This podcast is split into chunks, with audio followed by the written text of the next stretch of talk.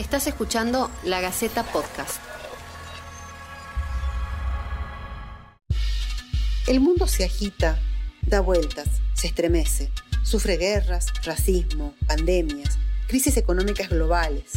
En algunos países caen gobiernos y en otros se alzan nuevos poderes. ¿Cómo nos afectan estos acontecimientos? Esto es ¿Qué pasa en el mundo? y estaremos analizando semana a semana lo más importante de la agenda internacional.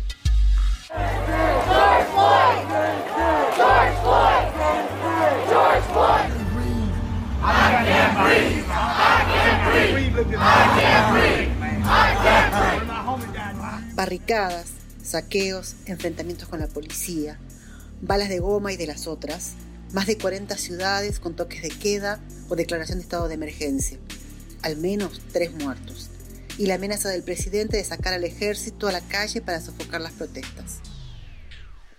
Una semana después del asesinato de George Floyd en Minneapolis a manos del policía Derek Chauvin, el estallido contra el racismo no se ha calmado en Estados Unidos. ¿Por qué explotó la sociedad? ¿Cómo lo viven los argentinos que residen en el país norteamericano? Quédate escuchando y te contamos lo que está pasando.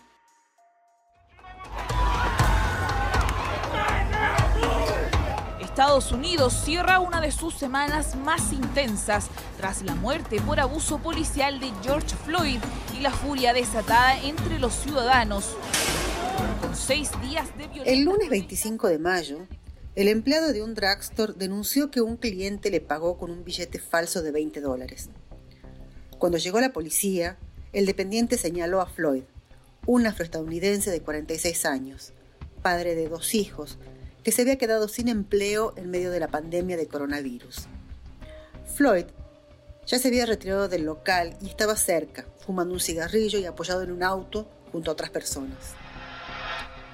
Jovin, un policía blanco que ya tenía denuncias por uso excesivo de la fuerza, dijo que Floyd se resistió al arresto y que por eso lo arrojó contra el pavimento y lo mantuvo allí, con las rodillas sobre el cuello, esposado y boca abajo en el suelo, mientras el detenido gritaba no puedo respirar y rogaba que lo suelte. Pasaron cuatro días hasta que Joven, de 44 años, fuese detenido y acusado de homicidio en tercer grado. La explicación de las autoridades acerca de que Floyd murió porque tenía una enfermedad coronaria preexistente se cayó luego de que una autopsia revelara que murió por asfixia, debido a la presión en el cuello, en el mismo lugar de la detención y no en el hospital. La sumatoria de mentiras oficiales, la demora en reaccionar ante una nueva muerte de un afrodescendiente y el clima enrarecido ante una crisis económica que sacude a todo el país, pero que se ensaña más con los excluidos, se convirtió en rabia callejera. Ah, yo creo que el racismo nunca se fue, siempre estuvo, es generacional, este, por ahí ahora se lo ve más porque uno puede filmar con el celular, todo el mundo anda con el celular en la mano y si está pasando algo, sacan el celular y se firma. Astrid Gutiérrez es de Jujuy y trabaja en un centro que ayuda a mujeres que sufren violencia de género en Estados Unidos. Esto es lo que nos contó sobre cómo está viviendo esta crisis.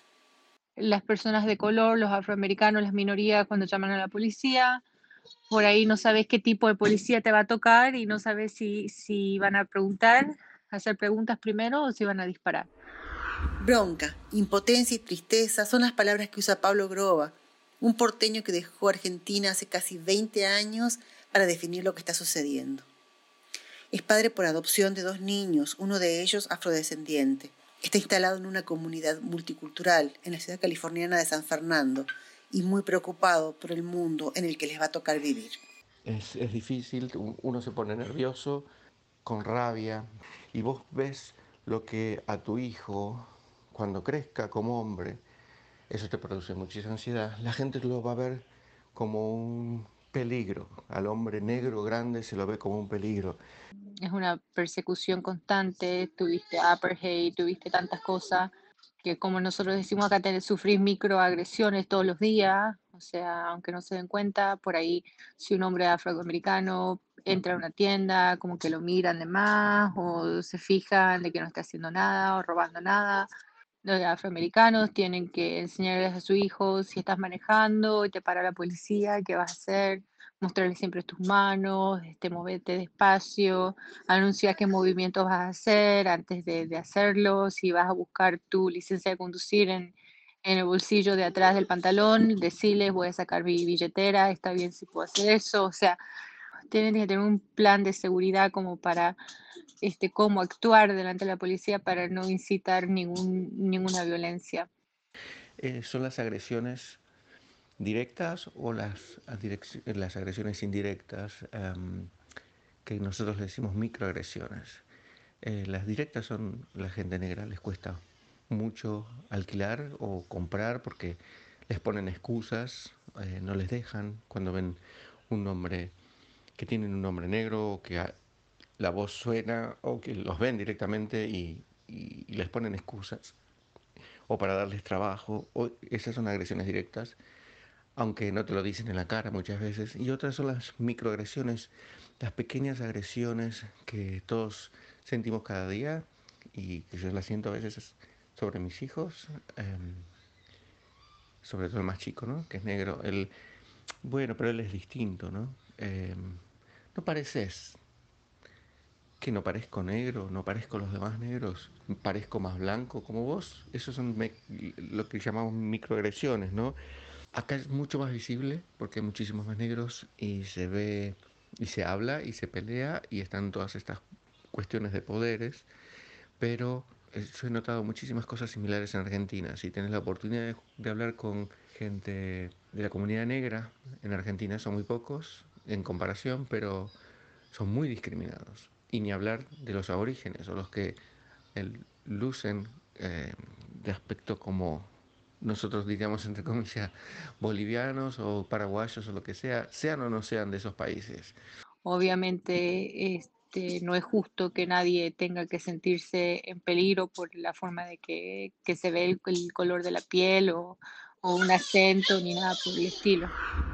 Es difícil, es mucha tensión. En donde yo trabajo, Nuys, ayer había una manifestación, entonces fue complicado, muchos negocios, inclusive el nuestro pusimos maderas adelante, como usan, como se ve cuando ponen, cuando hay huracanes en Florida, ¿viste? Tapando todos los vidrios. Creo que el diálogo y el cambio político es lo que se necesita, pero inmediatamente en estos momentos los lugares que tenían más este, problemas con, con la violencia, con las protestas, eh, se hizo toque de queda. La tensión va a seguir y esto va a seguir por, por un rato, porque el presidente que tenemos lo único que hace es echar leña al fuego. Ayer para sacarse una foto en una iglesia hizo que la policía reprima a una manifestación completamente pacífica. La gente que es ignorante, racista, se siente con un poco más apoyada, más respaldada por, por las cosas que esta persona ha dicho sobre, en su campaña y en su gobierno. Así que el racismo es el mismo, nada más que ahora es un poco más vocal, yo creo. Las miradas son muy diferentes, mucha gente cree que esto no es parte de ellos, es de parte de los negros. Todos vivimos con ansiedad porque afecta a la ciudad muchísimo. Los Ángeles es un foco, ha sido siempre un foco de violencia cuando hay problemas, lo ha habido cada tantos años. La comunidad negra es enorme acá y la discriminación es enorme en todo el país.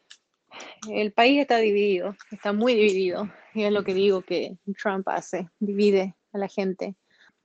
Creo que el coronavirus no creo que haya afectado en realidad a Trump ah, sobre la reelección. Ahora esto de, del Black Lives Matter, ah, espero que la gente salga a votar más y que se lo pueda sacar de la presidencia. La muerte de Floyd es ya un emblema en las protestas contra el racismo que han ocupado decenas de ciudades estadounidenses, han sumado a la solidaridad de la comunidad latina y han llegado a Europa y a América Latina. La incendiaria respuesta del gobierno de Donald Trump, que amenaza con represión y balas, y que hasta trajo al presente frases racistas de los años 60, no hizo más que llevar angustia e inquietud a los ciudadanos. La solución al racismo estructural que denuncian negros, latinos, asiáticos y otras identidades definidas como no blancas no parece estar cerca, en un país arrasado por una pandemia que se ensaña con los sectores racializados, las mujeres, los pobres y los que están fuera del sistema.